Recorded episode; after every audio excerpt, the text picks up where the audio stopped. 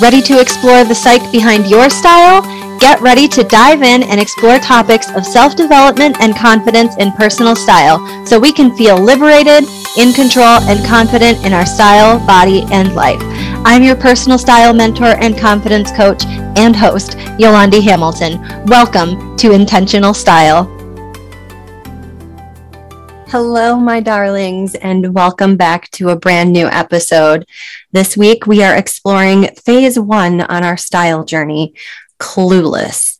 Now, as I mentioned uh, in the intro or outro in the last episode, uh, Clueless, not to be confused with the movie, which absolutely holds a special place in my heart. This is a phase where you really uh, just are not sure what you're doing when it comes to style. Uh, to describe where you're at in life, you have opened your closet every day this week and just put something on so that you don't get ticketed for indecent exposure because let's be honest, none of the style stuff makes sense. And uh, what is the difference between a peacoat and a petticoat and why does it matter? It doesn't matter. I don't know. I don't care. And these are some thoughts that you have. And these are also some general traits that you'll find in your life. You don't bother to try you don't feel like there's a reason to try. And so you developed kind of a default uniform, as it were. You throw on your leggings and your tee every day, or your oversized sweater, or your sweatsuit, your joggers, and your sweatshirts. Uh, these are just easy, simple choices. Jeans and a t shirt, they don't require any thought. Um, and, you know, as far as you're concerned, why should I put any thought into it when it doesn't make any sense? The rules are always changing. None of the rules make sense. And then people say there are no rules. So, like, why? I, it, it can be so confusing, right? And you also avoid shopping for as long as humanly possible. So if you have a special event to go to and you aren't sure what you're going to wear, you wait to shop until like three days before and you just kind of hope you're going to find something and you don't really know what you're looking for but you're you're just looking.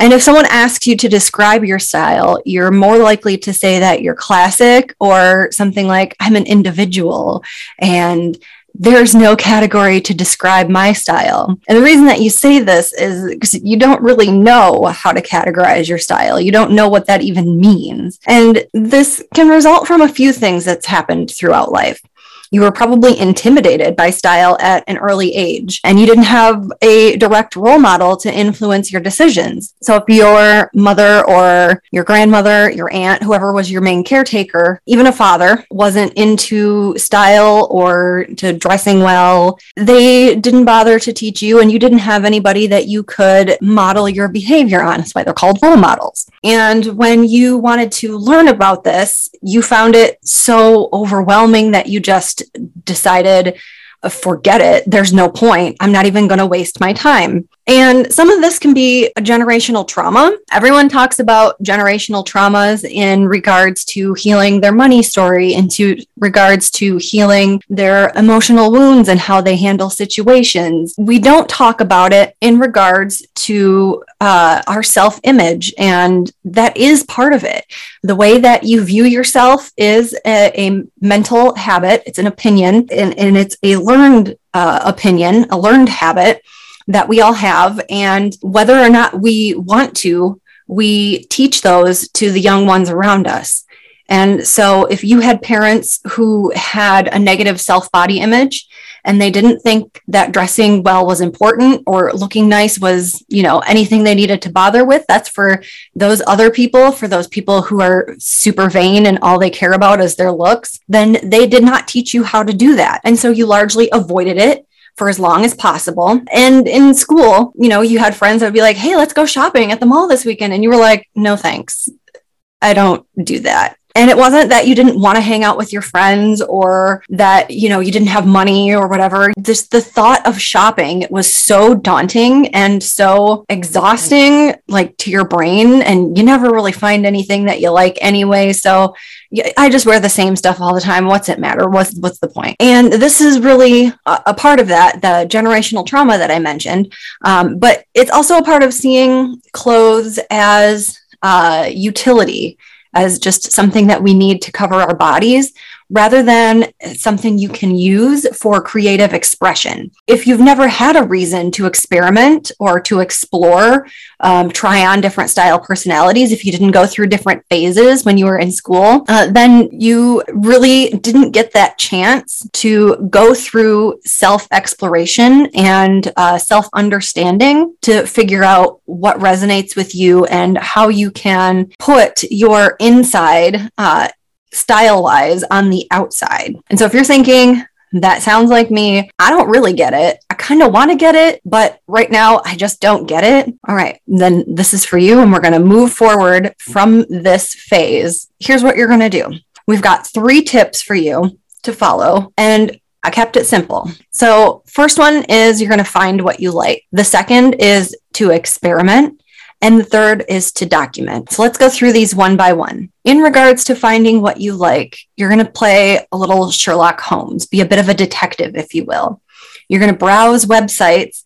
Um, a good one I can recommend is Who, What, Wear or Vogue.com uh, and look at what's happening out there. See what the styles are. See what you like. You can also find a celebrity whose style you've always admired or you've always thought, wow, she always looks good. And then create a Pinterest board with outfits that you like. You can save pictures of that celebrity. You can save pictures from the websites that I mentioned if you browse through those, and then read about style personalities. So these are all steps along the way to finding what you like. In regards to style personalities, I personally use eight. And there are many different ways out there to describe your style. And there are uh, buzz terms that come and go, you know, like Japanese street goth chic or cottage core. And these are really trendy terms to say the least. And they all stem from these six style personalities.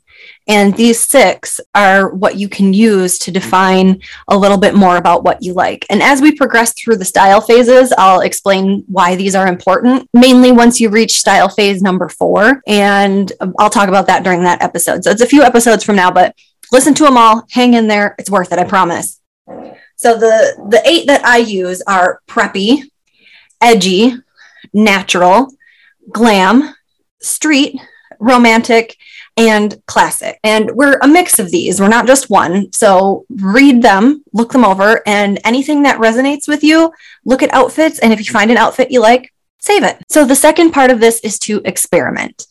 And what we're going to do is take the information we found in the first part after we did all our Google searching. We browsed websites, we checked out celebrities. We've got a great Pinterest board with a bunch of outfits.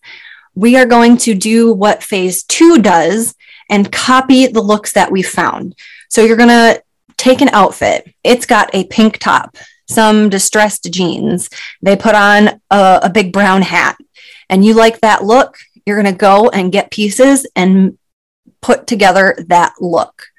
And you might have some of these in your closet already. So start there. If you have a piece that fits the bill, you have a pink t shirt, you have the jeans, you're just missing the hat, go get the hat, complete the look, and try out these different styles by the outfit. So if you saved an outfit from the edgy category, do what you can to recreate that outfit as closely as possible and wear it and see what you like about it and see what you don't like about it, which leads us to step three on here is to document what you're doing. So you're going to want to keep a journal or a digital journal um, if you're not into the paper uh, that allows you to add photos. There are a couple of ways you can do this. One is the app Journey. It's a digital journaling app, and you can add a photo and fill in, you know, some information, and you can just answer questions like, "What did I like about this? What did I not like about this?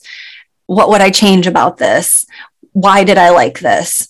Uh, and really, you're digging down to the very root of what about it feels like you. Um, you can also do this with a closet management app. My personal favorite is Acloset.